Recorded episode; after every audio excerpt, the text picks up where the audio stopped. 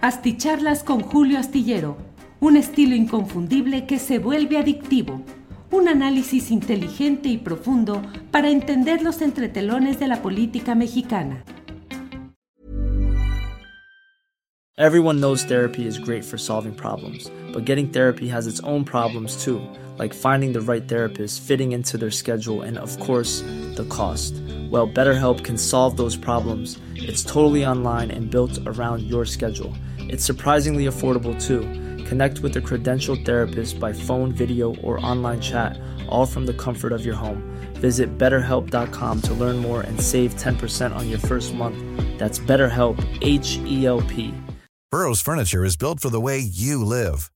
From ensuring easy assembly and disassembly to honoring highly requested new colors for their award winning seating, they always have their customers in mind. Their modular seating is made out of durable materials to last and grow with you. And with Burrow, you always get fast, free shipping. Get up to 60% off during Burrow's Memorial Day sale at burrow.com slash ACAST. That's burrow.com slash ACAST. burrow.com slash ACAST. Hola, hola, buenas noches, buenas noches, ¿cómo están?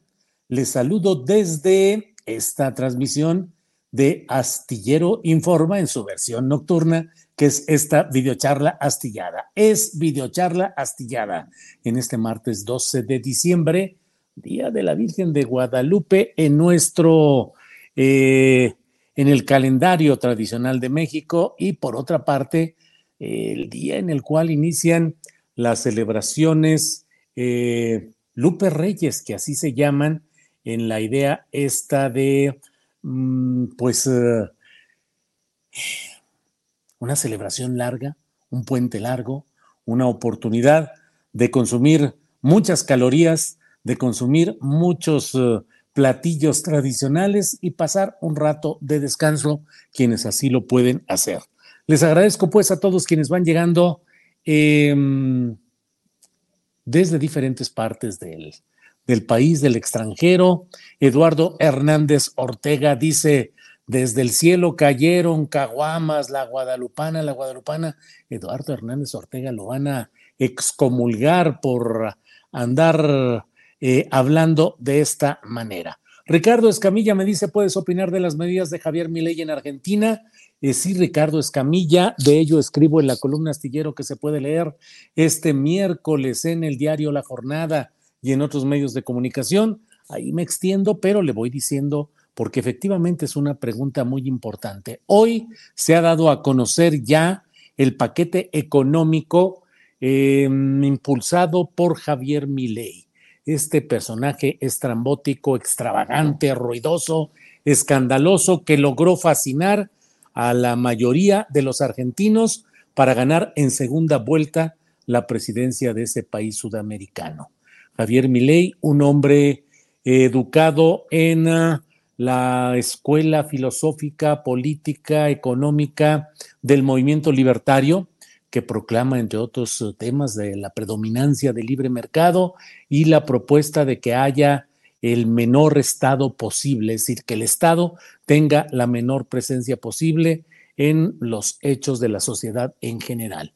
Eh, hay varias vertientes del movimiento libertario, en particular Milley se acoge a la vertiente de lo que fueron las enseñanzas del ya fallecido Murray Rothbard, eh, perteneciente a la Escuela Económica Austriaca, la Escuela de Austria, y además el fundador y el principal ideólogo de lo que ha sido llamado el anarcocapitalismo.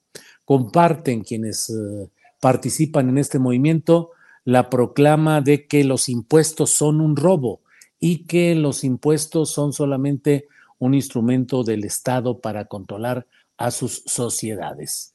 Em, entonces, bueno, Milley, que es un hombre que ha escrito libros, que tiene, es decir, es alguien es economista él mismo, pues ha llegado al poder en Argentina. Y una de sus eh, figuras eh, representativas ha sido una motosierra, una motosierra con la cual él jura, juró que llegaría a, mm, a quitar lo que se tuviera que quitar y a derribar lo que se tuviera que derribar en escenas que eran muy interesantes en términos mediáticos y escenográficos, Milei arremetiendo contra esas formas del Estado tradicional. Era famosa, por ejemplo, una imagen en la que estaban colocadas en la pared las etiquetas adheridas a la pared con los nombres de allá hay ministerios y secretarías y en ese mismo, eh, en ese ámbito, en ese planteamiento, mm, Javier Milei eh, iba arrancando una a una la gran mayoría e iba diciendo esto para afuera y esto para afuera y esto se acabó y todo ello. Em, eh, hoy su ministro de Economía, Luis Caputo, eh, ha dado a conocer ese paquete de medidas que considera que son necesarias para salir de lo que han denominado como la adicción al déficit fiscal. Es decir, Caputo, es decir, Milei, ha dicho que Argentina tiene una adicción al déficit fiscal, déficit que se va cubriendo con la contratación de más deuda externa y con echar a caminar lo que dicen allá la maquinita, es decir, más circulante, más billete circulante. Eh, frente a ello, han propuesto un paquete realmente eh, complicado que está generando ya, dicen que se está pasando de la emoción electoral al miedo social y que ahora se está enfrente, frente a este paquetazo, le llaman, eh, que entre otros términos ha llevado a que el dólar oficial, es que allá hay varias denominaciones para el dólar, varias formas de realizar eh, las cuestiones cambiarias. Bueno, pues el dólar oficial ha pasado de algo así como 366 pesos argentinos por un dólar, que era la cotización de hace horas, a 800, de 366 a 800. Es decir, eh, hace algunas horas, pues, no tanto porque la especulación se soltó de inmediato, pero el dólar podría, un dólar podría ser comprado con 366 pesos argentinos. Usted tenía 366 pesos, compraba un dólar. Hoy necesita ya en este momento 800 dólares para 800 pesos argentinos para comprar un dólar de 366 a 800. Eh, dijo eh, esas cosas que luego eh, pues resultan muy mm, irónicas. dijo el ministro Caputo que somos adictos al déficit, que la génesis del problema y las crisis recurrentes es el déficit fiscal, pero también en materia de la cuestión de, de la paridad cambiaria, dijo que que era un sinceramiento del tipo de cambio oficial. O sea, sinceramiento del tipo de cambio oficial. Es decir, eso es lo que sinceramente vale un dólar y así debe estar señalado. Eh, se eliminan las licitaciones de obra pública, se suspenden las que ya estuvieran licitadas, pero aún no hubieran arrancado, se le van a entregar a empresas privadas para que las terminen, se reducen los subsidios a la energía y al transporte. Se dice que hoy el Estado mantiene tarifas bajísimas a través del subsidio, pero dije, dijo el ministro Caputo que la gente debe tener claro que mm, lo que te regalan en el precio del boleto te lo cobran en los aumentos en el supermercado y que con la inflación son los pobres finalmente los que terminan financiando a los ricos. Em, no van a licitar más obras públicas, ya le dije, van a cancelar las licitaciones que no hubieran comenzado. Dicen que la obra pública ha sido siempre uno de los focos de corrupción del Estado y con nosotros se termina, dice el ministro Caputo. Eh, los ministerios eran 18, se reducen a la mitad, van a ser nueve los ministerios de Estado y las secretarías que eran 106 se reducen a menos de la mitad, serán solamente 54. Em, bajan el 50% de los cargos jerárquicos de la función pública y el 34% de los cargos políticos totales del Estado.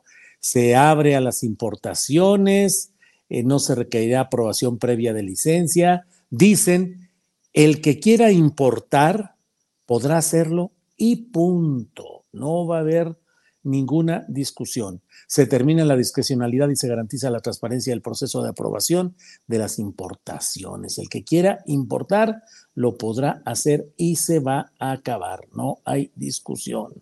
Son algunas de las medidas que se van a aplicar, ha dicho eh, el propio eh, ministro Caputo, dijo, vamos a estar durante unos meses peor que antes particularmente en términos de inflación.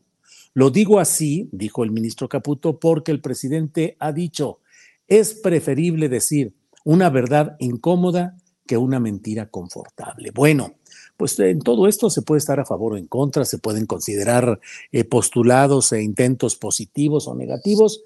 De todo eso se puede discutir y analizar. Lo cierto es que ya hay reacciones fuertes entre quienes se sienten eh, agraviados, agredidos por este tipo de medidas. Una devaluación brutal. El dólar oficial sube al doble. Eso lo dice página 12.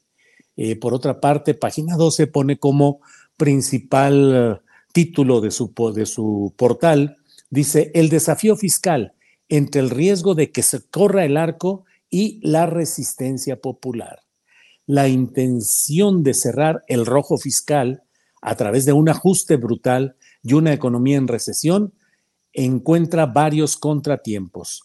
Como factor positivo juega la propia inflación, porque licúa el gasto y las retenciones a las exportaciones. Hay un foco de conflicto con los gobernadores, dice también página 12. Mientras que Clarín, que es el diario más eh, el representativo de los intereses dominantes tradicionales en Argentina, confrontado con el kirchnerismo y apoyador de esta opción de Milei, pues lo pone así, anuncios de Caputo, arranca el ajuste de Milei, dólar oficial a 800, suben la luz, el gas, el transporte. Em, eh, dólar más caro, apertura de importaciones, recorte de subsidios, las medidas lanzadas por Luis Caputo. Y dijo eh, Javier Milei, quien estuvo en una celebración judía, dijo, esto va a ser una revolución moral. Eso lo dijo después de los anuncios económicos. Programa estremecedor las repercusiones políticas ante el paquete de anuncios económicos de Luis Caputo, dice eh, otra nota de Clarín. Everyone knows therapy is great for solving problems, but getting therapy has its own problems too, like finding the right therapist, fitting into their schedule, and of course, the cost. Well, BetterHelp can solve those problems. It's totally online and built around your schedule. It's surprisingly affordable too. Connect with a credentialed therapist by phone, video, or online chat, all from the comfort of your home. Visit betterhelp.com to learn more and save 10% on your first month. That's BetterHelp H E L P. Burrow's furniture is built for the way you live. From ensuring easy assembly and disassembly to honoring highly requested new colors for their award-winning seating, they always have their customers in mind. Their modular seating is made out of durable materials to last and grow with you. And with Burrow, you always get fast, free shipping.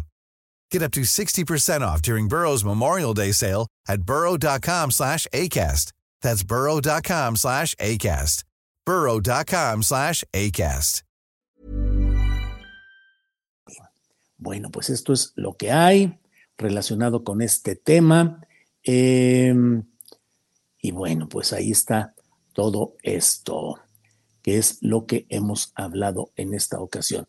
Eh, pónganle likes quienes tengan a bien que les satisfaga, aunque sea un poco, la emisión de este programa, lo que aquí hacemos y decimos son muy poquitos los que tenemos por ahí. No vaya a ser que estén tratando de obligarme a que entre a mi faceta de anunciador de subastas. Mira nomás los que tenemos en este momento, según lo que se está indicando aquí en el marcador de StreamYard, son solamente 100, 140. ¿Quién pone más? Vamos con 157. ¿Quién le sube? Vamos 169 tenemos ahorita de likes. ¿Por qué no ponen a ver quién da más, quién pone un poquito más? Aporten sus likes en esta noche. Pónganle, por favor. Bueno, Déjenme entrar en materia del otro tema que quiero comentar en esta noche.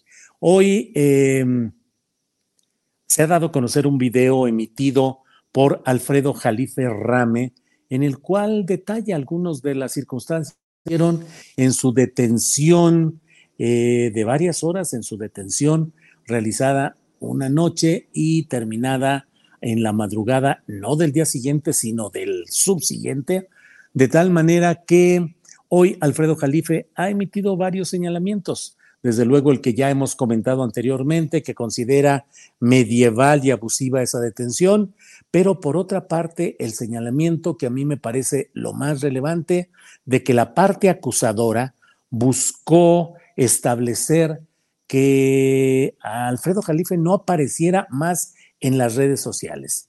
No tengo mayor eh, confirmación de este hecho que lo que el propio Jalife dijo en su video que le estoy comentando. Es decir, él lo dijo ahí.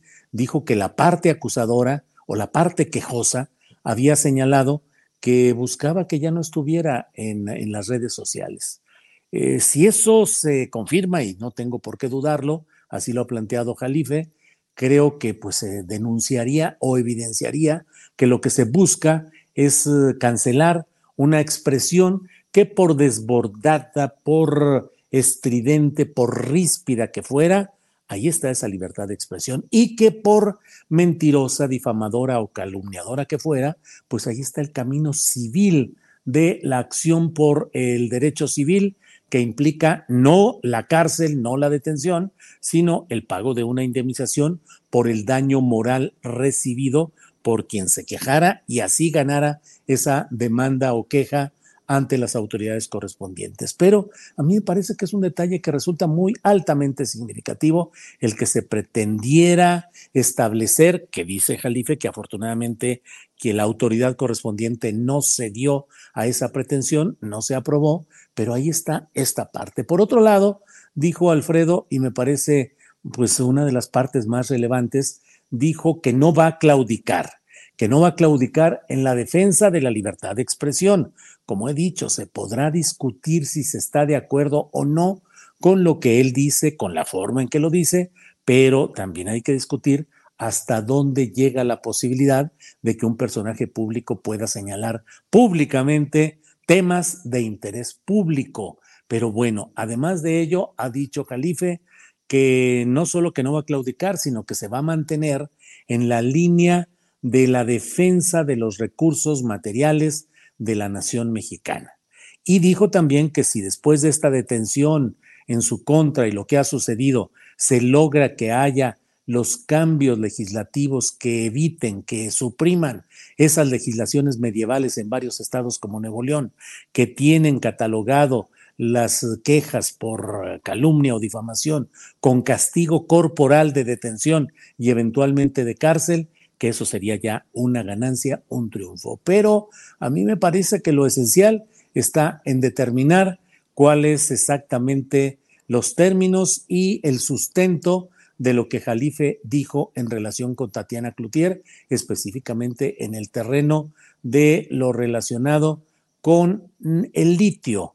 Eh, ya sé que se ha estado eh, diciendo, eh, manejando en una eh, síntesis de los señalamientos correspondientes a este tema, que eh, no hay, mm, que, Jalife acusó a, Tatiana Cloutier de robarse el litio. Yo no sé exactamente cómo está sustentada esa acusación, me gustaría verla, conocerla, saber exactamente qué es, eh, cuál es la frase concreta cuál es el punto concreto, porque yo lo que he escuchado y que me parece que será eh, el argumento de defensa que va a esbozar Alfredo Jalife es el hecho de la serie de maniobras, de hechos, de acuerdos, de hechos eh, políticos desde secretarías de Estado, específicamente la Secretaría de Economía, que pudieran facilitar el acceso a poderes extranjeros, específicamente Estados Unidos, en materia del litio. Realmente hay mucho que decir ahí. Yo no voy a dejar de poner el dedo sobre ese asunto, de decir el asunto del litio.